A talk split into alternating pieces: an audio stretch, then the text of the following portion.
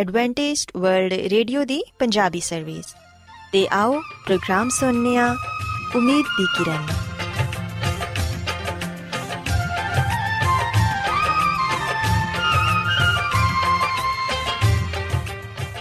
ਸਾਥਿਓ, ਮੈਂ ਤੁਹਾਡੀ ਮੇਜ਼ਬਾਨ ਫਰਾਸਲੀਮ ਪ੍ਰੋਗਰਾਮ ਉਮੀਦ ਦੀ ਕਿਰਨ ਦੇ ਨਾਲ ਤੁਹਾਡੀ ਖidmat 'ਚ ਹਾਜ਼ਰ ਹਾਂ। ਸਾਡੀ ਪੂਰੀ ਟੀਮ ਵੱਲੋਂ ਪ੍ਰੋਗਰਾਮ ਸੁਣਨ ਵਾਲੇ ਸਾਰੇ ਸਾਥੀਆਂ ਨੂੰ ਸਾਡਾ ਪਿਆਰ ਭਰਾ ਸਲਾਮ ਕਬੂਲ ਹੋਏ।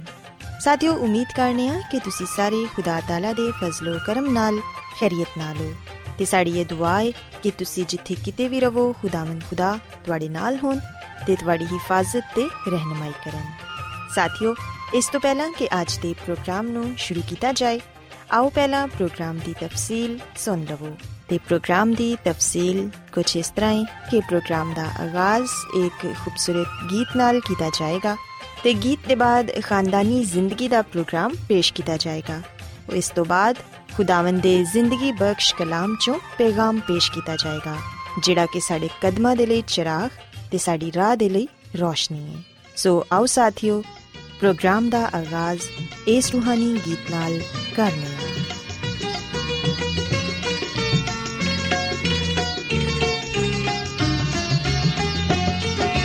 Jehovah Mubarak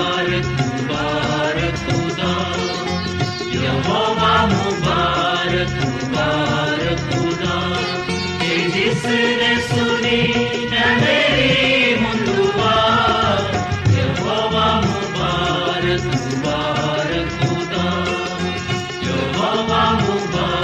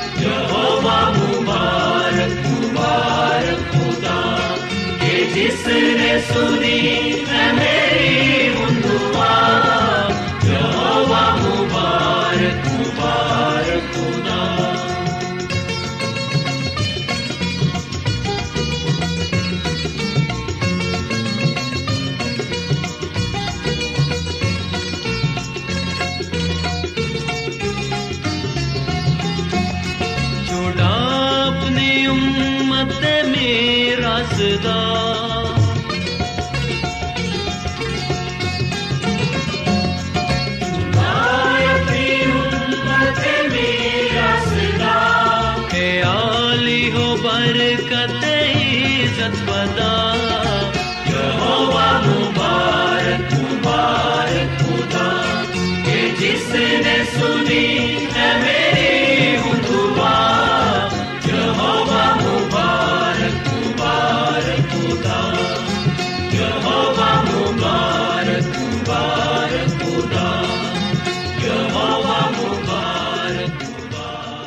ਸਾਥਿਓ, ਖੁਦਾਵੰਦ ਦੀ ਤਾਰੀਫ ਦੇ ਲਈ ਹੁਨੇ ਤੁਹਾਡੀ ਖਿਦਮਤ 'ਚ ਜਿਹੜਾ ਖੂਬਸੂਰਤ ਗੀਤ ਪੇਸ਼ ਕੀਤਾ ਗਿਆ,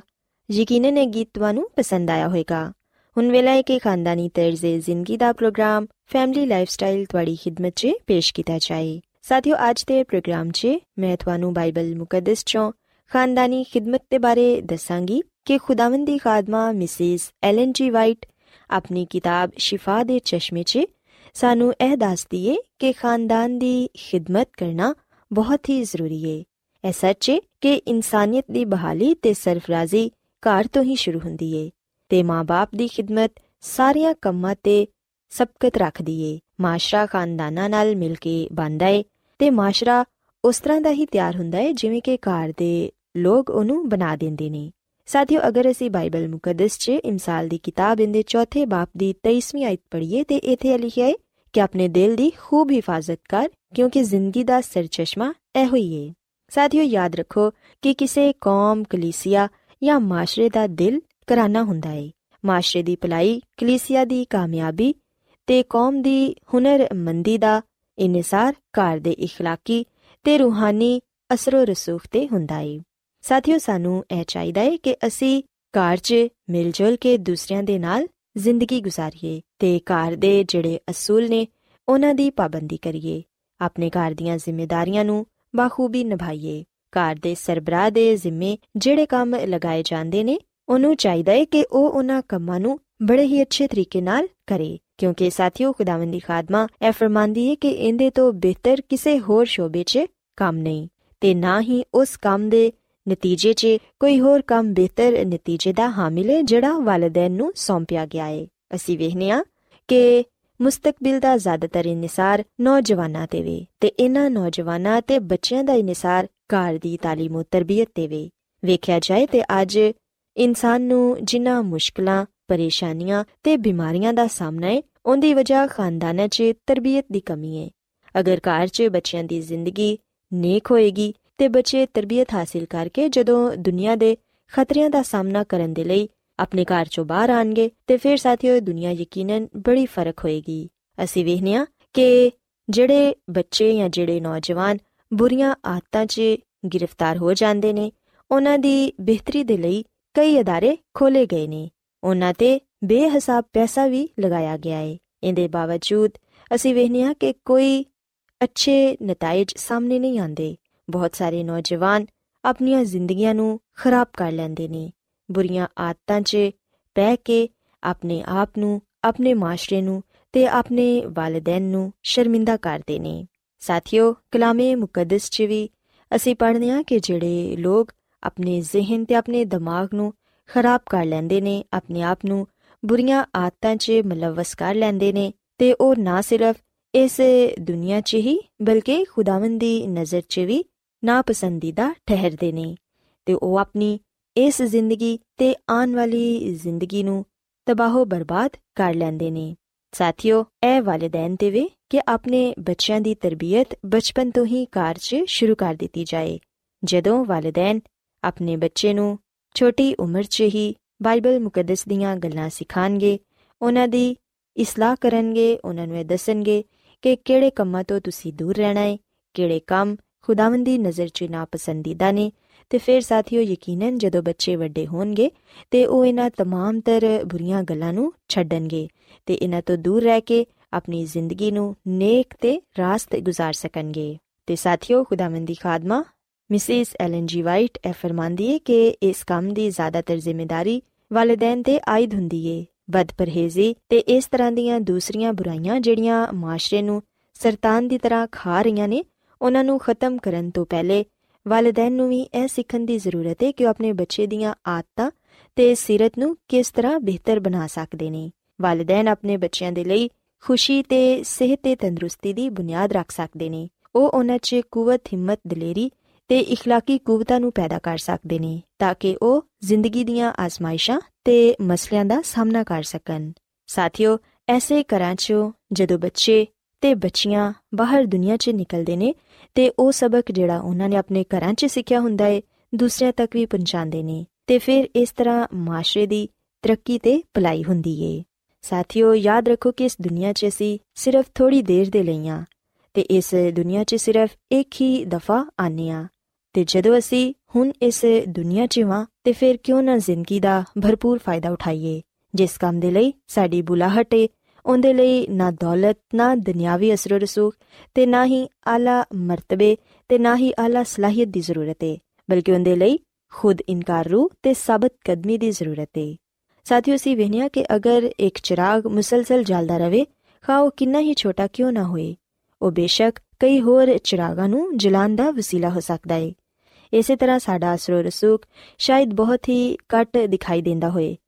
ਤੇ ਸਾਡੀ ਸਲਾਹੀਅਤ ਵੀ ਸ਼ਾਇਦ ਬਹੁਤ ਘੱਟ ਹੋਏ ਲੇਕਿਨ ਫਿਰ ਵੀ ਅਗਰ ਅਸੀਂ ਇਮਾਨਦਾਰੀ ਨਾਲ ਆਪਣੇ ਕਾਰ ਦਾ ਅਸਰ ਰਸੂਖ ਇਸਤੇਮਾਲ ਕਰਾਂਗੇ ਤੇ ਫਿਰ ਯਕੀਨਨ ਉਹਦੇ ਬੜੇ ਅੱਛੇ ਨਤੀਜੇ ਸਾਹਮਣੇ ਆਣਗੇ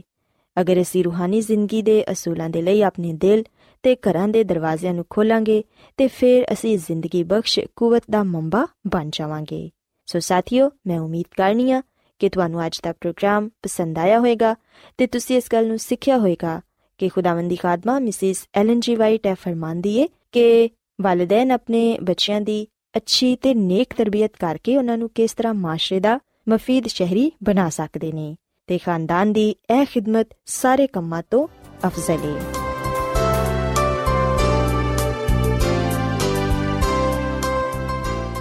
ਰੋਜ਼ਾਨਾ ਐਡਵੈਂਟਿਸਟ ਵਰਲਡ ਰੇਡੀਓ 24 ਘੰਟੇ ਦਾ ਪ੍ਰੋਗਰਾਮ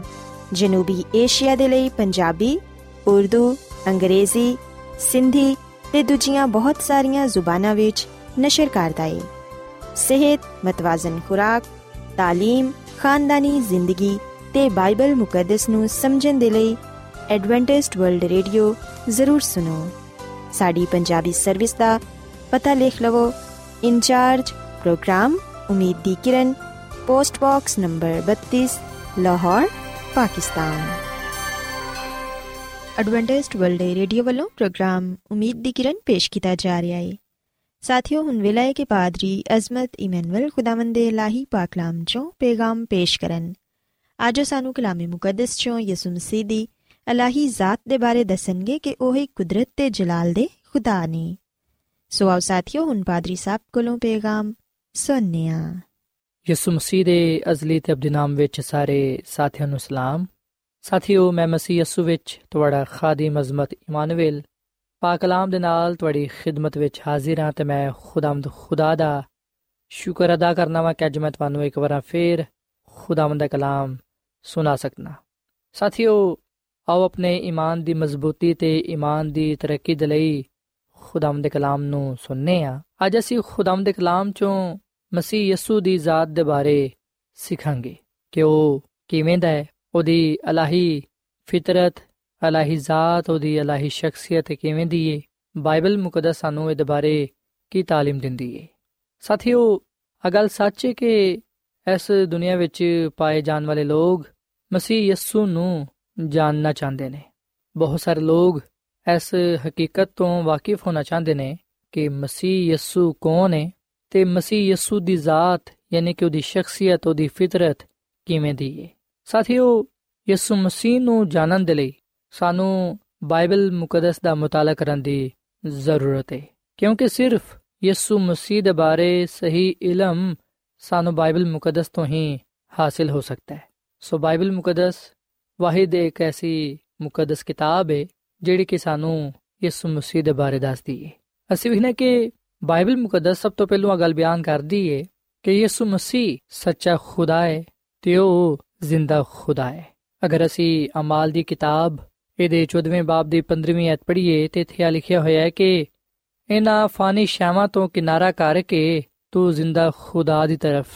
ਫੇਰ। ਔਰ ਫਿਰ ਸਾਥੀਓ, ਅਸੀਂ ਪਾਲੂਸ ਰਸੂਲ ਦਾ ਪਹਿਲਾ ਖਤ ਥਸਲੀ ਕਿਉਂ ਨਾਮ ਦੇ ਪਹਿਲੇ ਬਾਬ ਦੀ 9ਵੀਂ ਐਤ ਵਿੱਚ ਅਗਲ ਪੜ੍ਹਨੇ ਆ ਕਿ ਤੁਸੀਂ ਬੁੱਤਾਂ ਤੋਂ ਦੂਰ ਰਹੋ ਤੇ ਖੁਦਾ ਦੇ ਵੱਲ ਆਓ ਤਾਂ ਕਿ ਜ਼ਿੰਦਾ ਤੇ ਹਕੀਕੀ ਖੁਦਾ ਦੀ ਬੰਦਗੀ ਕਰ ਸਕੋ। ਸੋ ਅਸੀਂ ਵੀ ਕਿ ਖੁਦਾਮ ਦਾ ਕਲਾਮ ਯਿਸੂ ਮਸੀਹ ਨੂੰ ਜ਼ਿੰਦਾ ਖੁਦਾ ਦੇ ਤੌਰ 'ਤੇ ਪੇਸ਼ ਕਰਦਾ ਹੈ। ਬਾਈਬਲ ਮੁਕੱਦਸਾ ਗੱਲ ਬਿਆਨ ਕਰਦੀ ਹੈ ਕਿ ਉਹ ਜ਼ਿੰਦਾ ਖੁਦਾ ਹੈ। ਤੇ ਸਾਥੀਓ, ਯਹੋਨਾ ਦੀ ਅੰਜੀਲ ਦੇ ਪਹਿਲੇ ਬਾਬ ਦੀ ਪਹਿਲੀ ਆਇਤ ਵਿੱਚ ਇਸ ਹਕੀਕਤ ਨੂੰ ਵੀ ਬਿਆਨ ਕੀਤਾ ਗਿਆ ਹੈ ਕਿ ਇਬਤਦਾ ਵਿੱਚ ਕਲਾਮ ਸੀ ਤੇ ਕਲਾਮ ਖੁਦਾ ਦੇ ਨਾਲ ਸੀ ਤੇ ਕਲਾਮ ਖੁਦਾ ਸੀ ਤੇ ਆਹੀ ਇਬਤਦਾ ਵਿੱਚ ਖੁਦਾ ਦੇ ਨਾਲ ਸੀ। ਸੋ ਅਸੀਂ ਖੁਦਾਮ ਦੇ ਕਲਾਮ ਵਿੱਚ ਯਿਸੂ ਮਸੀਹ ਦੇ ਬਾਰੇ ਬੜੇ ਵਾਜ਼ਿਹ ਤੌਰ ਨਾਲ ਇਸ ਗੱਲ ਨੂੰ ਪੜ੍ਹਨੇ ਆ ਕਿ ਕਲਾਮ ਖੁਦਾ ਸੀ, ਯਾਨੀ ਕਿ ਯਿਸੂ ਮਸੀਹ ਖੁਦਾ ਹੈ। ਸੋ ਸਾਥੀਓ, ਅਸੀਂ ਸਭ ਤੋਂ ਪਹਿਲਾਂ ਇਸ ਹਕੀਕਤ ਨੂੰ, ਇਸ ਪਹਿਲੀ ਸਚਾਈ ਨੂੰ ਕਬੂਲ ਕਰੀਏ ਕਿ ਯਿਸੂ ਮਸੀਹ ਜ਼ਿੰਦਾ ਖੁਦਾ ਹੈ। ਔਰ ਫਿਰ ਆ ਕਿ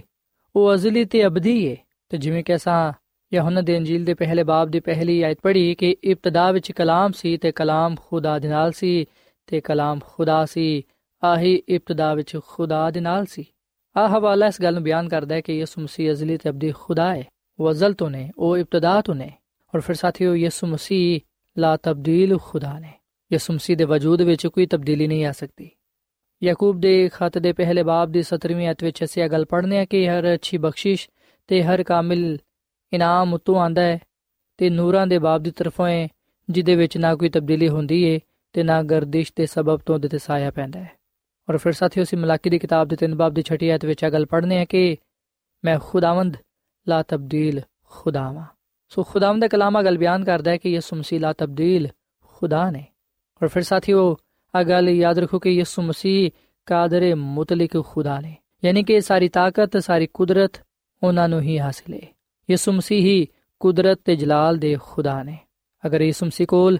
ਕੁਦਰਤ ਤੇ ਜਲਾਲ ਨਾ ਹੁੰਦਾ ਤੇ ਫਿਰ ਉਹ ਖੁਦਾ ਨਾ ਹੁੰਦੇ। ਸਾਥੀਓ, ਯਿਸੂ ਮਸੀਹ ਨੇ ਹੀ ਆਸਮਾਨ ਤੇ ਜ਼ਮੀਨ ਨੂੰ ਪੈਦਾ ਕੀਤਾ ਹੈ। ਯਿਸੂ ਮਸੀਹ ਨੇ ਹੀ ਫਰਮਾਇਆ ਕਿ ਰੋਸ਼ਨੀ ਹੋ ਜਾ ਤੇ ਰੋਸ਼ਨੀ ਹੋ ਗਈ। ਤੇ ਇਨਸਾਨ ਨੂੰ ਵੀ ਬਣਾਉਣ ਵਾਲਾ ਯਿਸੂ ਮਸੀਹ ਹੀ ਹੈ ਯਹੋਨਾ ਦੇ ਅੰਜੀਲ ਦੇ ਪਹਿਲੇ ਬਾਬ ਦੀ ਦੂਜੀ ਆਇਤ ਵਿੱਚ ਇਹ ਗੱਲ ਬਿਆਨ ਕੀਤੀ ਗਈ ਹੈ ਕਿ ਸਾਰੀਆਂ ਸ਼ੈਵਾਂ ਦੇ ਵਸੀਲੇ ਤੋਂ ਪੈਦਾ ਹੋਈਆਂ ਨੇ ਤੇ ਜੋ ਕੁਝ ਵੀ ਪੈਦਾ ਹੋਇਆ ਹੈ, ਉਹਦੇ ਚੋਂ ਕੋਈ ਵੀ ਸ਼ੈ ਉਹਦੇ ਬਗੈਰ ਪੈਦਾ ਨਹੀਂ ਹੋਈ। ਉਹਦੇ ਵਿੱਚ ਜ਼ਿੰਦਗੀ ਸੀ ਤੇ ਉਹ ਜ਼ਿੰਦਗੀ ਆਦਮੀਆਂ ਦਾ ਨੂਰ ਸੀ। ਸੋ ਸਿਵਹਨੇ ਕਿ ਬਾਈਬਲ ਮੁਕੱਦਸ ਇਸ ਗੱਲ ਦੀ ਗਵਾਹੀ ਦਿੰਦੀ ਹੈ ਕਿ ਯਿਸੂ ਮਸੀਹ ਦੇ ਵਸੀਲੇ ਤੋਂ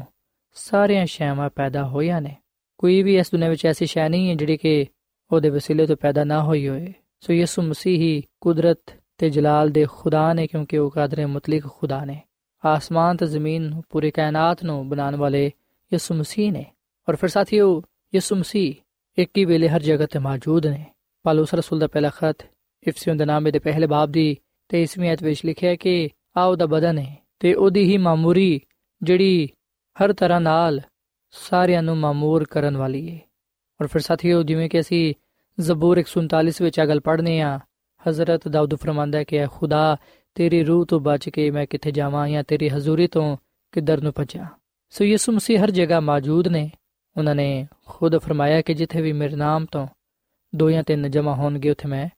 ਹਾਜ਼ਰ ਹਾਂ। ਔਰ ਫਿਰ ਸਾਥੀਓ ਇਹ ਗੱਲ ਯਾਦ ਰੱਖੋ ਕਿ ਯਿਸੂ ਮਸੀਹ ਨੂੰ ਹਰ ਗੱਲ ਦਾ ਇਲਮ ਹੈ। ਕੋਈ ਵੀ ਸ਼ੈ ਉਹਦੇ ਕੋਲੋਂ ਛੁਪੀ ਹੋਈ ਨਹੀਂ ਹੈ। ਉਹਦੀ ਅੱਖਾਂ ਸਾਰੀ ਜ਼ਮੀਨ ਤੇ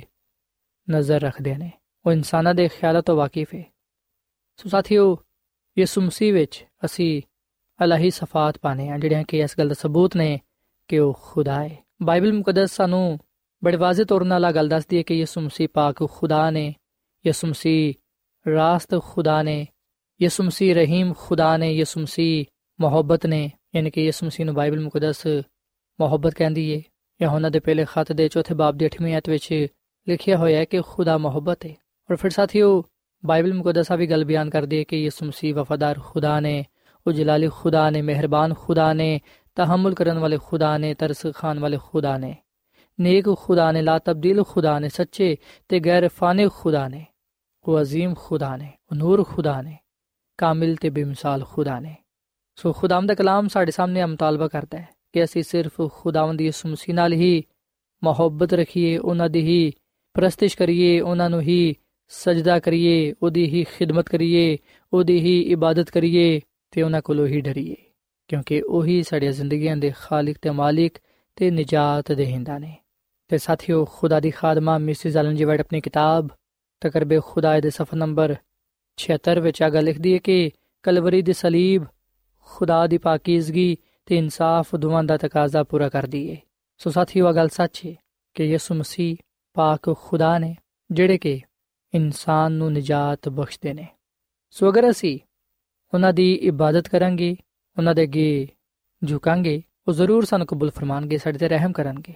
ਜਿਨ੍ਹਾਂ ਦਾ ਤਵਕਲ ਯਿਸੂ ਮਸੀਹ ਤੇ ਵੇ ਉਹ ਉਹਨਾਂ ਤੇ ਰਹਿਮ ਕਰਦਾ ਹੈ ਸੋ ਅਗਰ ਅਸੀਂ ਯਿਸੂ ਮਸੀਹ ਤੇ ਮੰਨ ਲਿਆਵਾਂਗੇ ਉਹਨੂੰ ਆਪਣਾ ਨਜਾਤ ਦੇ ਹਿੰਦਾ تسلیم ਕਰਾਂਗੇ ਫਿਰ ਯਕੀਨਨ ਉਹ ਆਪਣੀ ਰਹਿਮਤ ਸਾਡੇ ਤੇ ਕਰੇਗਾ ਤੇ ਸਾਨੂੰ ਨਜਾਤ ਬਖਸ਼ੇਗਾ ਔਰ ਫਿਰ ਸਾਥੀਓ ਇੱਥੇ ਮੈਂ ਤੁਹਾਨੂੰ ਆ ਵੀ ਗੱਲ ਦੱਸਣਾ ਚਾਹਾਂਗਾ ਕਿ ਯਿਸੂ ਮਸੀਹ ਨੇ ਖੁਦ ਇਸ ਦੁਨੀਆਂ ਵਿੱਚ ਰਹਿੰਦੇ ਹੋਇਆਂ ਕਾਦਰੇ ਮੁਤਲਕ ਹੋਣ ਦਾ ਦਾਵਾ ਕੀਤਾ ਮਤੀ ਦੀ ਅੰਜੀਲ ਦੇ 28ਵੇਂ ਬਾਬ ਦੀ 18ਵੀਂ ਆਇਤ ਵਿੱਚ ਅਸੀਂ ਯਿਸੂ ਮਸੀਹ ਦਾ ਆ ਬਿਆਨ ਪਾਣੇ ਆ ਯਿਸੂ ਮਸੀਹ ਨੇ ਫਰਮਾਇਆ ਕਿ ਆਸਮਾਨ ਤੇ ਜ਼ਮੀਨ ਦਾ ਕੁੱਲ ਇਖਤਿਆਰ ਮੈਨੂੰ ਦਿੱਤਾ ਗਿਆ ਹੈ। ਸੋ ਕਾਦਰੇ ਮੁਤਲਕ ਹੋਣਾ ਹੀ ਸਿਰਫ ਖੁਦਾ ਦੀ ਹੀ ਸਿਫਤ ਹੈ। ਸੋ ਜਦੋਂ ਯਿਸੂ ਮਸੀਹ ਗੱਲ ਕਹਿੰਦੇ ਨੇ ਕਿ ਆਸਮਾਨ ਤੇ ਜ਼ਮੀਨ ਦਾ ਕੁੱਲ ਇਖਤਿਆਰ ਮੇਰੇ ਕੋਲ ਹੈ, ਤੇ ਦਾ ਮਤਲਬ ਹੈ ਕਿ ਯਿਸੂ ਮਸੀਹ ਹੀ ਆਸਮਾਨ ਤੇ ਜ਼ਮੀਨ ਦੇ ਖੁਦਾ ਨੇ। ਸਾਥੀਓ, ਇਸ ਗੱਲ ਦਾ ਦਾਵਾ ਕੋਈ ਹੋਰ ਨਹੀਂ ਕਰ ਸਕਦਾ।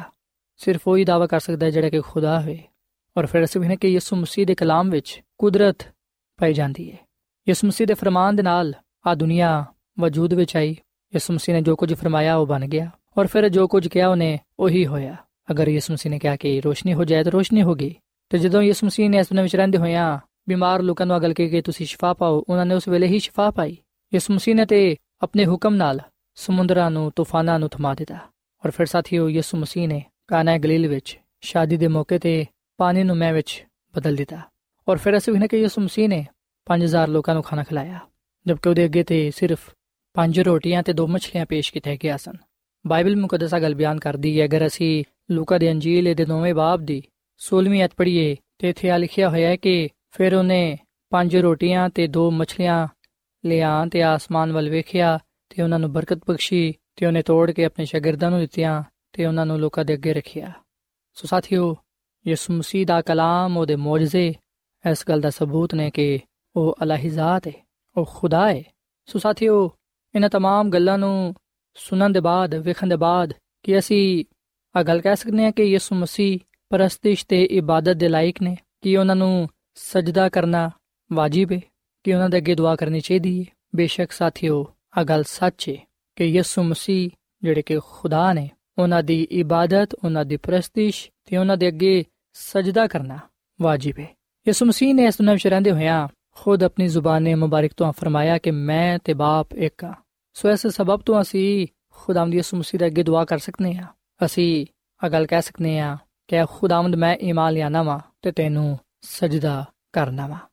ਸਾਥੀਓ, ਪਾਲੂਸ ਰਸੂਲ ਵੀ ਇਸ ਗੱਲ ਨੂੰ ਬਿਆਨ ਕਰਦਾ ਹੈ ਕਿ ਯਿਸੂ ਮਸੀਹ ਖੁਦਾ ਨੇ, ਉਹ ਖੁਦਾ ਦੀ ਜ਼ਾਤ ਨੇ। ਅਗਰ ਅਸੀਂ ਪਾਲੂਸ ਰਸੂਲ ਦਾ ਖਤ ਫਿਲੀਪੀਓਂ ਦੇ ਨਾਮ ਦੇ ਦੋ ਬਾਬ ਦੀ ਛਟੀ ਐਤ ਤੋਂ ਪੜ੍ਹੀਏ ਤੇ ਇਥੇ ਆ ਲਿਖਿਆ ਹੋਇਆ ਹੈ ਕਿ ਉਹ ਅਗਰਚੇ ਖੁਦਾ ਦੀ ਸੂਰਤ ਸੀ, ਖੁਦਾ ਦੇ ਬਰਾਬਰ ਹੋਣ ਨੂੰ ਕਬਜ਼ੇ ਵਿੱਚ ਰੱਖਣ ਦੀ ਸ਼ੈ ਨਾ ਸਮਝਿਆ, ਬਲਕਿ ਆਪਣੇ ਆਪ ਨੂੰ ਖਾਲੀ ਕਰ ਦਿੱਤਾ ਤੇ ਖਾਦਮ ਦੀ ਸੂਰਤ ਇਖਤਿਆਰ ਕੀਤੀ ਤੇ ਇਨਸਾਨਾਂ ਦੇ ਮੁਸ਼ਾਬਾ ਹੋ ਗਿਆ ਤੇ ਇਨਸਾਨੀ ਸ਼ਕਲ ਵਿੱਚ ਜ਼ਾਹਿਰ ਹੋ ਕੇ ਆਪਣੇ ਆਪ ਨੂੰ ਪਸਤ ਕਰ ਦਿੱਤਾ ਤੇ ਇਥੋਂ ਤੱਕ ਫਰਮਾ ਬਰਦਾਰ ਰਿਹਾ ਕਿ ਮੌਤ, ਬਲਕਿ ਸਲੀਬੀ ਮੌਤ ਗਵਾਰਾ ਕੀਤੀ, ਐਸੇ ਵਾਸਤੇ ਖੁਦਾ ਨੇ ਵੀ ਉਹਨੂੰ ਬਹੁਤ ਸਰ ਬੁਲੰਦ ਕੀਤਾ ਤੇ ਉਹਨੂੰ ਉਹ ਨਾਮ ਬਖਸ਼ਿਆ ਜਿਹੜਾ ਸਾਰੇ ਨਾਵਾਂ ਨਾਲੋਂ ਆਲਾ ਹੈ ਤਾਂ ਕਿ ਯਿਸੂ ਦੇ ਨਾਂ ਤੇ ਹਰ ਇੱਕ ਘੁਟਨਾ ਝੁਕੇ, ਭਾਵੇਂ ਉਹ ਆਸਮਾਨੀਆਂ ਦਾ ਹੋਏ, ਭਾਵੇਂ ਉਹ ਜ਼ਮੀਨੀਆਂ ਦਾ, ਭਾਵੇਂ ਉਹਨਾਂ ਦਾ ਜਿਹੜੇ ਜ਼ਮੀਨ ਦੇ ਥੱਲੇ ਨੇ। ਖੁਦਾ ਬਾਪ ਤੇ ਖੁਦਾ ਦੇ ਜਲਾਲ ਦੇ ਲਈ ਹਰ ਇੱਕ ਜ਼ੁਬਾਨ ਇਕਰਾਰ ਕਰੇਗੀ ਕਿ ਯਿਸੂ ਮਸੀਹ ਖੁਦਾਵੰਦ ਹੈ ਸੋ ਸਾਥੀਓ, ਪਾਲੂਸ ਰਸੂਲ ਇਸ ਗੱਲ ਦੀ ਗਵਾਹੀ ਦਿੰਦਾ ਹੈ ਕਿ ਯਿਸੂ ਮਸੀਹ ਖੁਦਾਵੰਦ ਹੈ ਇਸ ਲਈ ਹਰ ਜ਼ੁਬਾਨ ਇਸ ਗੱਲ ਦੇ ਇਕਰਾਰ ਕਰੇਗੀ ਕਿ ਉਹ ਖੁਦਾ ਬਾਪ ਦਾ ਜਲਾਲ ਹੈ। ਔਰ ਫਿਰ ਸਾਥੀਓ, ਖੁਦਾ ਦੀ ਖਾਦਮਾ ਮਿਸਿਸ ਐਲਨ ਜੀ ਵਾਈਟ ਆਪਣੀ ਕਿਤਾਬ ਜ਼ਮਾਨੋਂ ਕੀ ਉਮੰਗ ਦੇ ਸਫਾ ਨੰਬਰ 13 ਵਿੱਚ ਆ ਗੱਲ ਲਿਖਦੀ ਹੈ ਕਿ ਆਸਮਾਨੀ ਬਾਰਗਾਵਾਂ ਵਿੱਚ ਬੇਟੇ ਦੇ ਜ਼ਰੀਏ ਨਾਲ ਖੁਦਾ ਦੀ ਜ਼ਿੰਦਗੀ ਸਾਰੀ ਮਖਲੂਕ ਵਿੱਚ ਜਾਰੀ ਉਹ ਸਾਰੀ ਰਹਿੰਦੀ ਹੈ। ਤੇ ਉਹਦੇ ਇਵਜ਼ ਸਾਰੀ ਕਾਇਨਾਤ ਖਾਲਿਕ ਖੁਦਾਵੰਦ ਦੀ ਹਮਦੁਸਨਾ ਤੇ ਖਿਦਮਤ ਕਰਦੀ ਏ ਔਰ ਫਿਰ ਸਾਥੀਓ ਖੁਦਾ ਦੀ ਖਾਦਮਾ ਮਿਸਿਸ ਐਲਨ ਵਾਈਟ ਆ ਵੀ ਕਹਿੰਦੀ ਹੈ ਕਿ ਆਪਣੀ ਬਸ਼ਰੀਅਤ ਦੇ ਜ਼ਰੀਏ ਨਾਲ ਉਹਨੇ ਬਸ਼ਰੀਅਤ ਯਾਨੀ ਬਨੀ ਇਨਸਾਨ ਤੱਕ ਰਸਾਈ ਕੀਤੀ ਤੇ ਆਪਣੀ ਅਲੂਹੀਅਤ ਦੇ ਨਾਲ ਉਹ ਖੁਦਾ ਦੇ ਤਖਤ ਨੂੰ ਥਾਮੇ ਹੋਏ ਸੀ ਇਬਨ ਆਦਮ ਹੋਣ ਦੀ ਹیثیت ਨਾਲ ਉਹਨੇ ਸਾਨੂੰ ਫਰਮਾ ਬਰਦਾਰੀ ਦਾ ਨਮੂਨਾ ਦਿੱਤਾ ਤੇ ਖੁਦਾ ਦਾ ਬੇਟਾ ਹੋਣ ਦੀ ਹیثیت ਨਾਲ ਉਹ ਸਾਨੂੰ ਤਾਬਦਾਰੀ ਕਰਨ ਦੀ ਕੂਵਤ عطا ਕਰਦਾ ਹੈ ਤੇ ਆ ਖੁਦਾਮ ਦੀ ਯਿਸੂ ਮਸੀਹ ਹੀ ਹੈ ਜਿਨਨੇ ਝਾੜੀ ਵਿੱਚ موسی ਨੂੰ ਆ ਗੱਲ ਕਹੀ ਕਿ ਮੈਂ ਜੋ ਹੂੰ ਸੋ ਹੂੰ ਫਿਰ ਉਹਨੇ موسی ਨੂੰ ਆ ਵੀ ਫਰਮਾਇਆ ਕਿ ਤੂੰ ਬਨੀ ਇਸਰਾਇਲ ਨੂੰ ਕਹਿ ਦੇ ਕਿ ਮੈਂ ਜੋ ਹੂੰ ਨੇ ਮੈਨੂੰ ਤੁਹਾਡੇ ਕੋਲ ਕਲਿਆ ਹੈ ਤੇ ਆਹੀ ਬਨੀ ਇਸਰਾਇਲ ਦੀ ਨਜਾਤ ਦਾ ਅਹਿਦ ਸੀ ਜਦੋਂ ਉਹ ਇਨਸਾਨ ਦੇ ਰੂਪ ਵਿੱਚ ਆਇਆ ਤੇ ਉਹਨੇ ਦੱਸਿਆ ਕਿ ਮੈਂ ਬੈਤਲਹਮ ਦਾ ਉਹੀ ਬੱਚਾ ਵਾਂ ਜਿਹੜਾ ਕਿ ਨਜਾਤ ਦੇ ਹਿੰਦਾ ਹੋ ਕੇ ਆਇਆ ਵਾਂ ਯਾਨੀ ਕਿ ਉਹ ਜਿਹੜਾ ਜਿਸਮ ਵਿੱਚ ਜ਼ਾਹਿਰ ਹੋਇਆ ਤੇ ਰੂਹ ਵਿੱਚ ਰਾਸਤਬਾਜ਼ ਠਹਿਰਿਆ ਤੇ ਫਰਿਸ਼ਤਿਆਂ ਨੂੰ ਵਿਖਾਈ ਦਿੱਤਾ ਤੇ ਗੈਰ ਕੌਮਾਂ ਵਿੱਚ ਉਹਦੀ ਮੁਨਾਦੀ ਹੋਈ ਦੁਨੀਆ ਉਹਦੇ ਤੇ ਇਮਾਨ ਲਈ ਤੇ ਜਲਾਲ ਵਿੱਚ ਉਹ ਉਠਾਇਆ ਗਿਆ ਔਰ ਮਜ਼ੀਦ ਖੁਦਾ ਦੀ ਖਾਦਮਾ ਮਿਸਿਸ ਐਲਨ ਵਾਈਟ ਅਗਲ ਕਹਿੰਦੀ ਹੈ ਕਿ ਆ ਦੁਨੀਆ ਜਿੱਥੇ ਖੁਦਾ ਦਾ ਬੇਟਾ ਇਨਸਾਨਾਂ ਦੇ ਨਾਲ ਰਿਹਾ ਆ ਦੁਨੀਆ ਜਿੱਥੇ ਬਾਦਸ਼ਾਹਾਂ ਦੇ ਬਾਦਸ਼ਾਹ ਨੇ ਦੁੱਖ ਉਠਾਇਆ ਐਸ ਜ਼ਮੀਨ ਤੇ ਜਿੱਥੇ ਉਹ ਹਰ ਸ਼ੈ ਨੂੰ ਨਵਾਂ ਬਣਾ ਦੇਗਾ ਉਹ ਸਾਡੇ ਨਾਲ ਰਹੇਗਾ ਤੇ ਉਹ ਸਾਡਾ ਖੁਦਾਵੰਦ ਹੋਏਗਾ ਸੋ ਸਾਥੀਓ ਆਓ ਅਸੀਂ ਪੂਰੇ ਈਮਾਨ ਦੇ ਨਾਲ ਯਿਸੂ ਮਸੀਹ ਨੂੰ ਆਪਣਾ ਖੁਦਾਵੰਦ ਦੇ تسلیم ਕਰੀਏ ਤੇ ਇਸ ਗੱਲ ਨੂੰ ਜਾਣੀਏ ਕਿ ਆਸਮਾਨ ਤੇ ਜ਼ਮੀਨ ਦਾ ਕੁੱਲ ਇਖਤਿਆਰ ਉਹਦੇ ਕੋਲ ਹੈ ਉਹੀ ਜ਼ਿੰਦਗੀਆਂ ਨੂੰ ਬਦਲਣ ਵਾਲਾ ਖੁਦਾ ਹੈ ਜਿਹੜਾ ਕੋਈ ਵੀ ਉਹਦੇ ਤੇ ਮੰਨ ਲਿਆਏਗਾ ਉਹ ਨਜਾਤ ਪਾਏਗਾ ਸੋ ਅਸੀਂ ਅੱਜ ਯਿਸੂ ਮਸੀਹ ਨੂੰ ਕਬੂਲ ਕਰੀਏ ਉਹਨੂੰ ਆਪਣਾ ਖੁਦਾਵੰਦ ਦੇ تسلیم ਕਰੀਏ ਤੇ ਆਪਣੀ ਜ਼ਿੰਦਗੀ ਉਹਨੂੰ ਦਈਏ ਤਾਂ ਕਿ ਉਹ ਸਾਡੇ ਜ਼ਿੰਦਗੀਆਂ ਤੋਂ ਆਪਣਾ ਜਲਾਲ ਜ਼ਾਹਿਰ ਕਰੇ ਸੋ ਸਾਥੀਓ ਇਸ ਵੇਲੇ ਮੈਂ ਤੁਹਾਡੇ ਨਾਲ ਮਿਲ ਕੇ ਦੁਆ ਕਰਨਾ ਚਾਹਨਾ ਆਓ ਅਸੀਂ ਅੱਜ ਯਿਸੂ ਮਸੀਹ ਨੂੰ ਆਪਣੇ ਦਿਲ ਵਿੱਚ ਆਉਣ ਦੀ ਦਾਵਤ ਦਈਏ ਤਾਂ ਕਿ ਯਿਸੂ ਮਸੀਹ ਸਾਡੀਆਂ ਜ਼ਿੰਦਗੀਆਂ ਵਿੱਚ ਸਕੂਨਤ ਕਰੇ ਤੇ ਸਾਨੂੰ ਨਵਾਂ ਬਣਾ ਦੇਵੇ ਸੋ ਆਓ ਸਾਥੀਓ ਅਸੀਂ ਦੁਆ ਕਰੀਏ ਮਸੀਹ ਖੁਦਾਵੰਦ ਵਿੱਚ ਸਾਡੇ ਜ਼ਿੰਦਾ ਆਸਮਾਨੀ ਬਾਪ ਅਸੀਂ ਤੇਰੇ ਹਜ਼ੂਰ ਆਨੇ ਆ ਤੇ ਆਪਣੇ ਆਪ ਨੂੰ ਪੇਸ਼ ਕਰਨੇ ਆ ਤੂੰ ਸਾਨੂੰ ਕਬੂਲ ਫਰਮਾ ਅਸੀਂ ਇਸ ਗੱਲ ਦੇ ਇਕਰਾਰ ਕਰਨੇ ਆ ਕਿ ਅਸੀਂ ਗੁਨਾਹਗਾਰ ਆ ਐ ਖੁਦਾਵੰਦ ਤੂੰ ਸਾਡੇ ਤੇ ਰਹਿਮ ਕਰ ਤੇ ਸਾਨੂੰ ਪਾਕ ਸਾਫ਼ ਕਰ ਤੇ ਸਾਡੇ ਦਿਲਾਂ ਵਿੱਚ ਸਕੂਨਤ ਕਰ ਅਸੀਂ ਤੈਨੂੰ ਹੀ ਆਪਣਾ ਖਾਲਕ ਤੇ ਮਾਲਿਕ ਤੇ ਨਜਾਤ ਦੇ ਹਿੰਦਾ تسلیم ਕਰਨੇ ਆ ਤੂੰ ਹੀ ਸਾਡਾ ਖੁਦਾਵੰਦ ਹੈ ਸਾਡੇ ਈਮਾਨ ਤੇ ਭਰੋਸਾ ਤੇਰੇ ਤੇ ਵੇ ਤੂੰ ਸਾਨੂੰ ਅੱਜ ਦੇ ਕਲਾਮ ਦੇ ਵਸਿਲੇ ਨਾਲ ਬੜੀ ਬਰਕਤ ਦੇ ਤੇ ਫਜ਼ਲ ਬਖਸ਼ ਕੇ ਅਸੀਂ ਤੇਰੇ ਕਲਾਮ ਦੀ ਸਚਾਈ ਵਿੱਚ ਜ਼ਿੰਦਗੀ گزارੀਏ ਤਾਂ ਕਿ ਅਸੀਂ ਤੇਰੀ ਕੁਦਰਤ ਤੇ ਜਲਾਲ ਵਿੱਚ ਵਾਧੇ ਜਾਈਏ। ਇਸ ਕਲਾਮ ਦੇ ਵਸਿਲੇ ਨਾਲ ਸਾਨੂੰ ਸਾਰਿਆਂ ਨੂੰ ਤੂੰ ਬੜੀ ਬਰਕਤ ਦੇ ਕਿਉਂਕਿ ਇਹ ਸਭ ਕੁਝ ਮੰਗਲਾ ਨੇ ਆ ਯਿਸੂ ਮਸੀਹ ਦੇ ਨਾਮ ਵਿੱਚ। ਆਮੀਨ। ਐਡਵੈਂਟਿਸਟ ਵਰਲਡ ਰੇਡੀਓ ਵੱਲੋਂ ਪ੍ਰੋਗਰਾਮ ਉਮੀਦ ਦੀ ਕਿਰਨ ਨਿਸ਼ਰ ਕੀਤਾ ਜਾ ਰਿਹਾ ਸੀ। ਉਮੀਦ ਕਰਨੀਆ ਕਿ ਅੱਜ ਦਾ ਪ੍ਰੋਗਰਾਮ ਤੁਹਾਨੂੰ ਪਸੰਦ ਆਇਆ ਹੋਵੇਗਾ। ਆਪਣੀ ਦੁਆਇਆ ਦੁਰਖਾਸਤਾਂ ਦੇ ਲਈ ਤੇ ਬਾਈਬਲ ਮੁਕੱਦਸ ਨੂੰ ਜਾਣਨ ਦੇ ਲਈ ਤੁਸੀਂ ਸਾਨੂੰ ਇਸ ਨੰਬਰ ਤੇ WhatsApp ਕਰੋ। ਨੰਬਰ ਨੋਟ ਕਰ ਲਵੋ 001 747 281 2849 ਸਾਥਿਓ, ਤੁਸੀਂ ਸਾਡੇ ਪ੍ਰੋਗਰਾਮ ਇੰਟਰਨੈਟ ਤੇ ਵੀ ਸੁਣ ਸਕਦੇ ਹੋ। ਸਾਡੀ ਵੈਬਸਾਈਟ ਹੈ www.awr.org ਕੱਲ ਇਸੇ ਵੇਲੇ ਤੇ ਇਸੇ ਫ੍ਰੀਕੁਐਂਸੀ ਤੇ ਫਿਰ ਤੁਹਾਡੇ ਨਾਲ ਮੁਲਾਕਾਤ ਹੋਏਗੀ। ਹੁਣ ਆਪਣੀ ਮੇਜ਼ਬਾਨ ਫਰਾਜ਼ ਸਲੀਮ ਨੂੰ ਇਜਾਜ਼ਤ ਦਿਓ। ਖੁਦਾ ਹਾਫਿਜ਼।